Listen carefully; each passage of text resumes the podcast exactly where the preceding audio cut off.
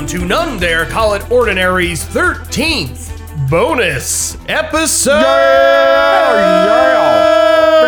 Actually, hey, Dylan. Dylan, you know what? Yeah. Maybe we should have skipped 13 like they do like the 13th floor and stuff. It's unlucky since we didn't have a bonus episode last oh. time that could just be 14. Oh, We're all gonna die. None of that's that a, matters. that's a good point. Yeah, we well, I think we already started, Yep. so I think Oh, we boy. have to keep going. And you know, people are gonna know the 14th floor or the 14th episode is really the 13th, That's and you know. I don't want people to just have to do the math in their head. You know, we're not it, we're not phantom time hypothesis here. You know, we're not gonna you know say that you know part of bonus episode history has been eliminated. Uh, we're not gonna we're not gonna do that.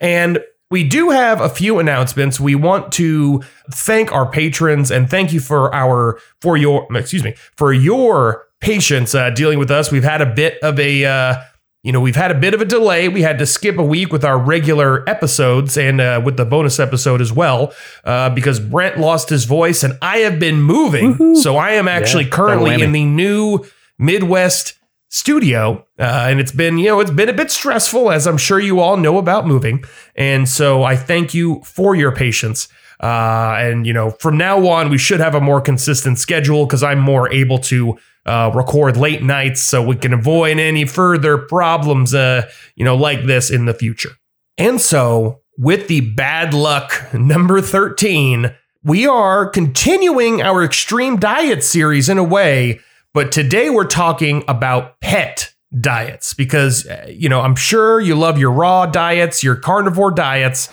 So it's time to get the pets involved. And let's start with the history of pet food diets, specifically raw pet food diets. Unlike raw food diets for humans, the raw pet food diet craze really started much later in the 1990s.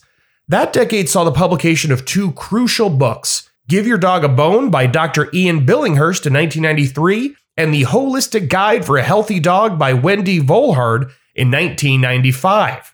A large pet food recall in 2007 really spurred the raw pet food craze.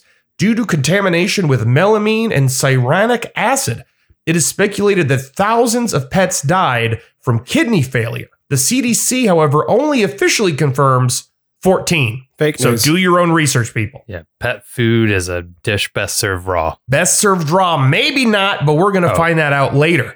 So, you know, people were real scared about commercial pet foods. And so they opted for a more homemade, holistic, you know, new age choice. Ah, holistic. That that word it triggers me. I'm sorry. I just said. It's I'm sorry, you know, we it triggers you because you're wrong.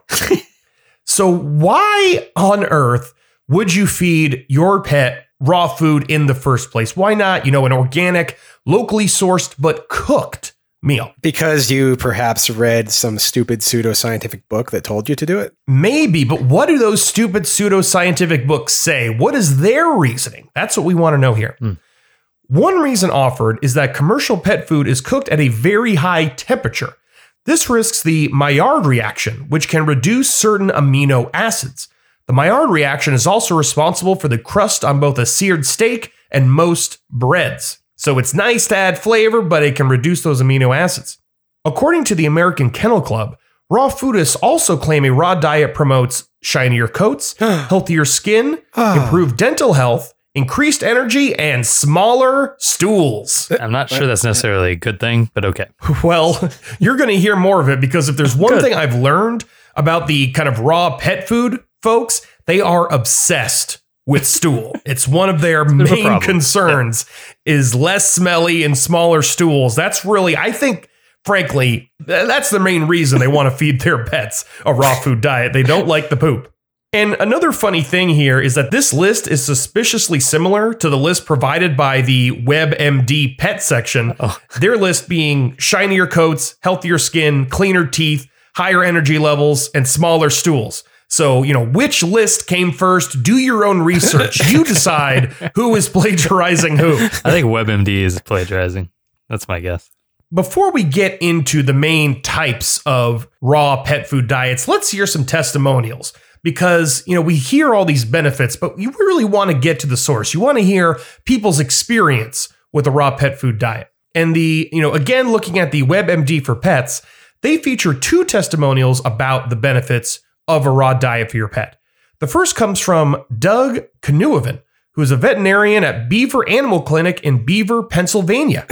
and that is not just an animal clinic for beavers. They treat all Oh. sorts of animals there. Okay. And he claims, quote, for most animals, it's more beneficial than processed foods. Also, we should mention that Knueven is a holistic veterinarian ah, ah. And also consults for a frozen raw food diet manufacturer, Nature's Variety. So, Oh. is that a conflict of interest? I doubt you know, it. we'll let you decide that.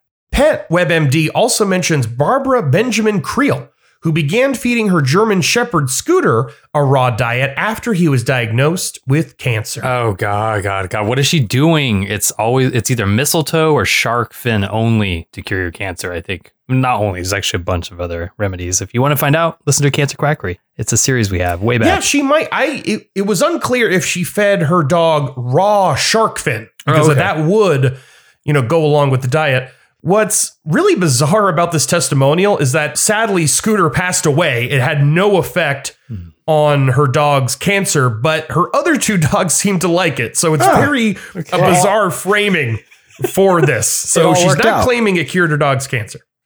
With those testimonials out of the way, what are the main raw food diets? There's a few popular varieties. The first being the barf diet. And that is the official name, the barf diet. I'm not making I'm not giving it that name.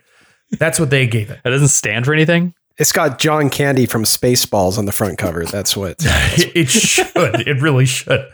Dr. Ian Billinghurst popularized the raw food pet diet in his book, The Barf Diet, by Dogwise Publishing. So that's a really good publishing house for this type of book. So, as Brent was asking, BARF stands for bones and raw food, or the more PC, biologically appropriate raw food, which is just, you know, whatever. Who needs that? It turns out that the barf diet isn't just for your pets, but all animals, including you. I ain't no monkey. Damn it. What are you talking about? Come on. Evolutionary nutrition is gold standard nutrition, the only diet that matches our genome, ensuring a long and healthy life. Dr. Billinghurst's argument for BARF is pretty simple. It's the diet your pets evolved to eat, so it's what they should eat. To go along with that, here's a fun game. Take something that keeps you alive and ask yourself if you evolved to do that thing. And if you didn't, you better quit to improve your health All right, let me just take myself off of life support real quick. Boom, boom. You got to do it. You got to, yep. Being dead is healthier than being on yeah, life that's support. true.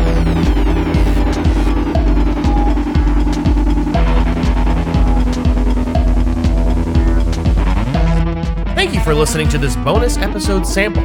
If you would like to hear the rest of the episode, along with all our weekly bonus episodes, become a $5 a month patron over at patreon.com slash none dare call it ordinary. That is also where you'll find any blog posts, pictures, and news updates to go along with our regular series. You can also send us an email at none dare call it ordinary at gmail.com. Lastly, we ask for you to rate, review, and subscribe on Apple Podcasts or wherever your podcasts are served.